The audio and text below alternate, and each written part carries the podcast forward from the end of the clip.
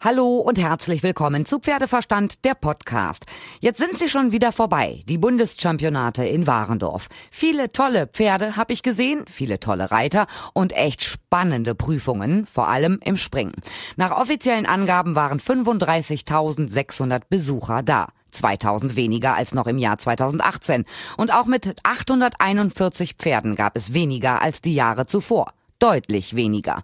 Zum Ende der Championate habe ich Dr. Klaus Miesner gesprochen. Er ist Geschäftsführer Zucht bei der Deutschen Reiterlichen Vereinigung und Mitglied des Vorstandes. Und er zieht Bilanz. Wie die ausfällt, das hört ihr jetzt. Los geht's. Die Bundeschampionate 2019 sind schon wieder um. Fünf Tage bin ich auf dem Gelände rumgelaufen, habe mir ganz viele verschiedene Prüfungen angeguckt. Klaus, äh, wie war es für dich? Hast du überhaupt reichlich sehen können? Die ersten Tage nicht, heute war es deutlich besser. Warum? Du warst als Richter auch im Einsatz oder hast du die ganze Zeit Aufsicht geführt am Reitpferdeplatz? Was hast du gemacht? Weder noch. Wir hatten sehr viele ausländische Gäste und wir hatten ein paar Dinge zu besprechen. Aha. Welche Bilanz ziehst du denn von den diesjährigen Bundeschampionaten, was die deutsche Pferdezucht betrifft? Äh, hoch erfolgreich sind wir damit. Wir haben sehr gute junge Pferde dabei. Wir haben viele gesehen, die wir dieses Jahr auch schon zu den Weltmeisterschaften der jungen Dressurpferde gesichtet hatten. Wir haben Wiederholungstäter vom letzten Jahr gesehen. Insofern, wir sind auf einem sehr guten Weg, gutes Material, neue Genetik dabei. Ich bin sehr zufrieden. 841 Pferde waren insgesamt gemeldet, waren ja schon wenig. Was würdest du sagen, woran liegt das, dass die Zahl rückläufig ist? Wir haben auf der einen Seite natürlich rückläufige Bedeckungszahlen in den letzten Jahren gehabt und irgendwann muss sich das ja auch hier mal niederschlagen. Darüber hinaus ist es natürlich insbesondere im Bereich Springen, wo wir über neue Konzepte nachdenken müssen, dass wir wieder größere Starterfelder bekommen. Also ich fand super. Ich habe so viele tolle Pferde gesehen, die, das muss man aber auch wirklich sagen, wirklich fantastisch vorgestellt werden von den Reitern. Die müssen das ja auch können.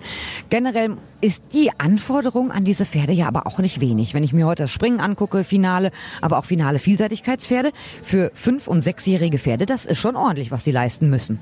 Das ist richtig, aber wir müssen natürlich dazu sagen, dass wir in den letzten Jahren hier ein System und ein Format entwickelt haben, wo die Leute sich A darauf vorbereiten und wir in der Tat bessere Pferde bekommen haben und bessere Reiter, die in der Tat in der Lage sind, diese jungen Pferde auf diesem hohen Niveau hier zu präsentieren. Ich habe so ein bisschen mitgekriegt, am Donnerstag gab es ein bisschen Theater am Dressurplatz, weil die generell mit der Notenvergabe der Richter nicht einverstanden waren. Es gab auch Diskussionen im Netz darüber. War das so, dass die generell 0,5 zu wenig waren?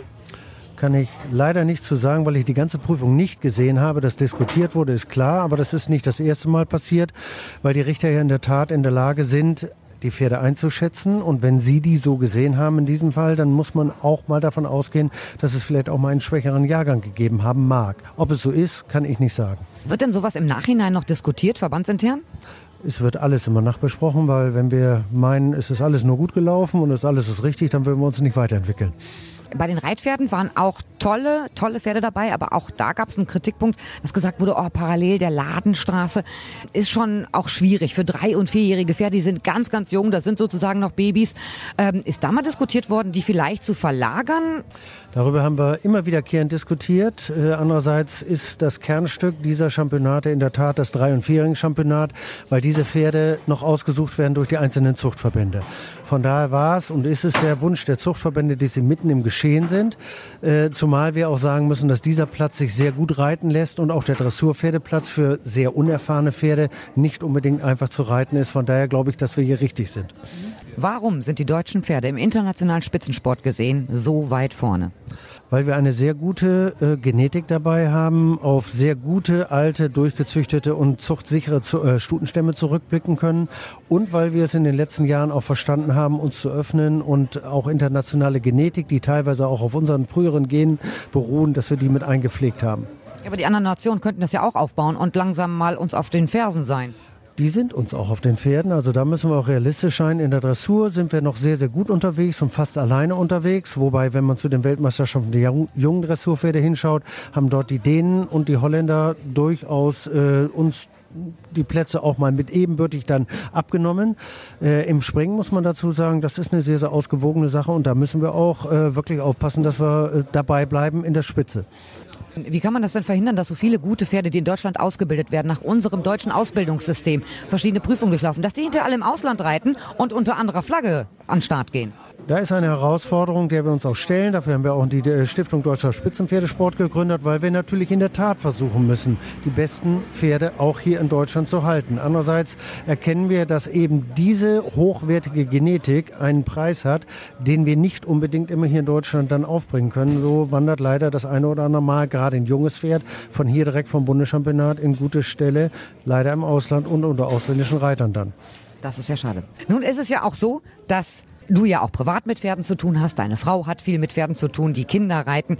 Wenn du hier auf dem Bundeschampionat rumläufst, äh, achtest du da schon mal ein bisschen auf das ein oder andere Pferd? Vielleicht für die Tochter? Äh, ich gucke mir gute Pferde an. Auf der anderen Seite ist es so, ich, äh, dass wir froh sind, dass wir selber die Pferde großziehen. Und von daher hoffe ich, dass wir immer mit den eigenen dann hier selber ganz gut irgendwann mal aufschlagen können. Auch für dieses Jahr hatten wir äh, drei Pferde qualifiziert. Leider konnten wir zwei nicht an den Start bringen. Nichtsdestotrotz sind wir ganz zufrieden. Warum konntet ihr denn zwei nicht an den Start bringen? Äh, die waren im Moment nicht so fit. Ja, weil wenn man schon auf dem Bundeschampionat reitet, kommt man natürlich mit einem fitten Pferd hier an. Ne? Unfit wäre natürlich doof. Geht nicht anders. Kurzfristig kann leider immer was passieren. Bei jedem Sportler. Von daher war halt so. Deine Frau ist natürlich auch viel am Dressurplatz. Du natürlich auch eher oben im Bereich Springplatz, Reitpferdeplatz. Wie macht man das so als Familie, wenn alle reitbegeistert sind und über das ganze Gelände laufen und sich verteilen? Seht ihr euch überhaupt noch? Äh, morgens und abends. Früh morgens und spät abends. So ist richtig. Um uns herum wird jetzt abgebaut. Also die ganze Ladenstraße wird ja auch extra aufgebaut für die Bundeschampionate. Die Reitplätze sind zwar vorhanden, aber natürlich nicht in dieser Ausstattung, diese ganzen Hackschnitzelwege. Das muss alles abgebaut werden. Um uns herum klappert schon. Also was wochenlang aufgebaut wird, wird aber auch ratzfatz wieder abgebaut. Äh, es sind wochenlange Vorbereitungen. Das Aufbauen ist zum Glück nicht wochenlang und das Abbauen ist genauso schnell eigentlich wie das Aufbauen. 450 ehrenamtliche Helfer im Einsatz. Der Abschlussabend, der Sonntagabend, da wird jetzt gefeiert. Ja, da wird gefeiert, da wird auch Danke gesagt. Da müssen wir auch sehr dankbar sein, dass wir wirklich im Kreis Warendorf hoch engagierte ehrenamtliche Leute dabei haben.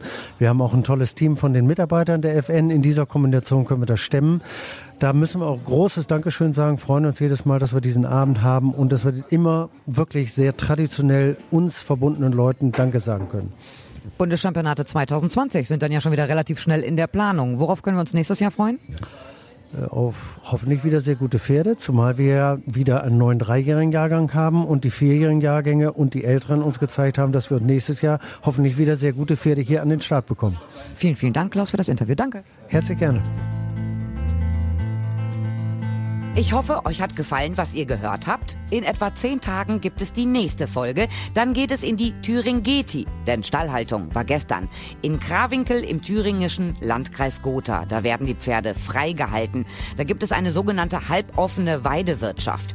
Die Pferde werden dort geboren und wachsen da auch auf. Viel mehr über dieses ganz spannende Thema hört ihr in der nächsten Podcast-Folge. Ich hoffe, ihr seid dann wieder dabei. Ihr könnt mir schreiben über pferdeverstand.podcastfabrik.de, über die Facebook-Seite oder über Instagram. Ich freue mich auf das nächste Mal, wenn es wieder heißt Pferdeverstand, der Podcast.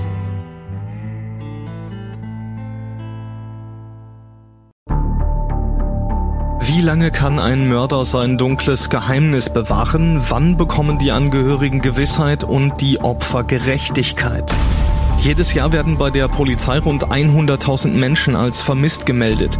Drei Prozent davon, also 3000 Menschen, bleiben länger als ein Jahr verschwunden. Einige werden nie wieder gesehen. Seit gut drei Jahren arbeitet die Polizei in NRW mit sogenannten Cold Case Units. Das sind Abteilungen, die wirklich nur damit beschäftigt sind, Mordfälle zu bearbeiten, die teilweise seit Jahrzehnten ungeklärt sind. Ich bin Mike Mattis, Radioredakteur und News Anchor und ich spreche mit Ermittlern über diese Fälle. In meinem Podcast Licht ins Dunkel, Cold Cases und ungeklärte Vermisstenfälle von hier beleuchten wir gemeinsam mit Profilern, Staatsanwälten und Mordermittlern Cold Cases und ungeklärte Vermisstenfälle aus ganz Deutschland. Immer in der Hoffnung, dass Angehörige endlich Gewissheit und die Opfer Gerechtigkeit bekommen. Licht ins Dunkel. Cold Cases und ungeklärte Vermisstenfälle von hier. Eine Produktion von Mike Mattis und der Podcastfabrik.